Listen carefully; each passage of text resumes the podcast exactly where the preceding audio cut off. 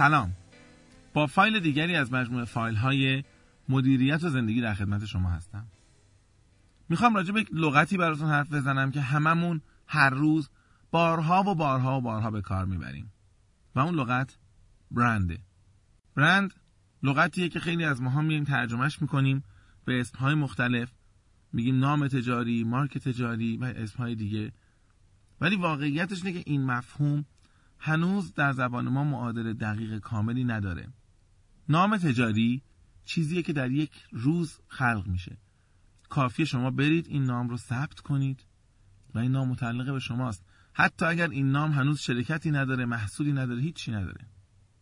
علامت تجاری اون لوگویی که شما میرید ثبت میکنید یا هر چیز دیگری که در واقع به شما کمک میکنه که خودتون رو از دیگر رقبا و فعالان اون صحنه متمایز بکنید. اما وقتی میگیم برند، ما راجع به یک هویت صحبت میکنیم. نمیدونم، یه نگاه به خیابان‌های شهر بندازید، هر جا که دارید راه میرید. بعضی از این ماشین‌های شیک خوشگل زیبا رو ببینید و بعد به اون آرمی که پشت ماشین چسبوندن نگاه کنید. ببین اگر این آرمو برداشتون از فلان شرکت و آرم دیگری میذاشتن از شرکت دیگر، همون ماشین با چه قیمتی معامله میشد؟ ارزون‌تر یا گرون‌تر؟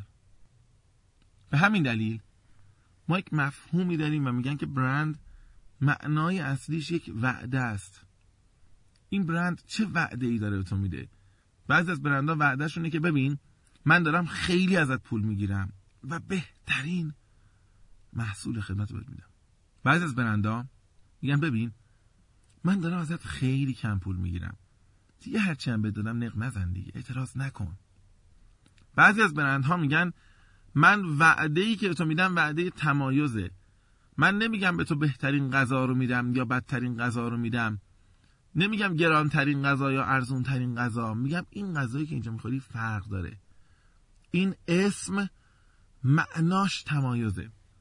بنابراین اولین چیزی که در حوزه برندینگ باید تو ذهنمون باشه اینه که برند باید یک وعده رو در ذهن دیگران تداعی بکنه. طبیعیه که این سوال برای تک تک ما آدما پیش میاد. اسم من چه چیزی رو تداعی میکنه؟ سایت من چه چیزی رو تداعی میکنه؟ لوگو و آرم من چه چیزی رو تداعی میکنه؟ چه وعده ای پشتش هست؟ شما این فایل رو دارید در اثر ایران گوش میدید. وعده اثر ایران به شما چیه؟ و یادمون نره که این وعده چیزی نیست که من شعار بدم و برم ببینم دیگران وعده خوبی دادن منم بیام بدم.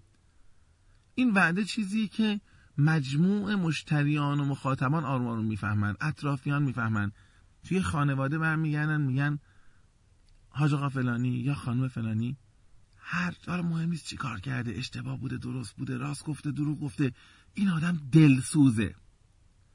لابد اون لحظه با یه منطقی دلش سوخته که این حرفو زده.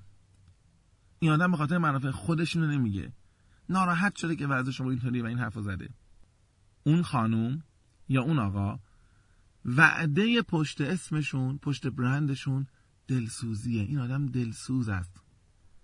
وعده پشت اسم کسی دیگری ممکنه دقت باشه.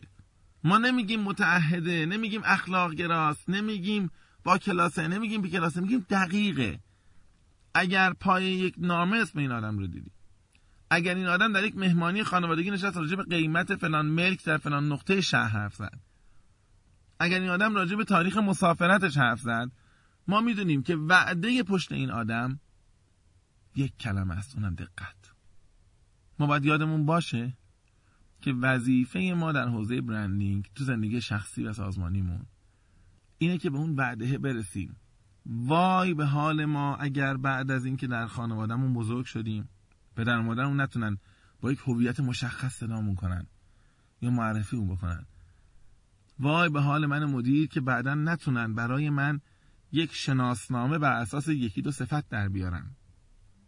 آیا وعده من به خانواده‌ام، به فرزندانم، به پدر و مادرم، به مدیرانم، به همکارانم، به کارمندام نظم، اخلاق، دقت، تعهد، تلاش؟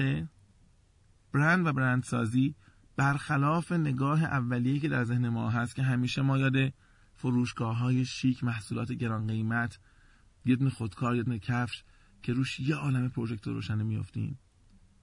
یه مفهوم خیلی ساده است.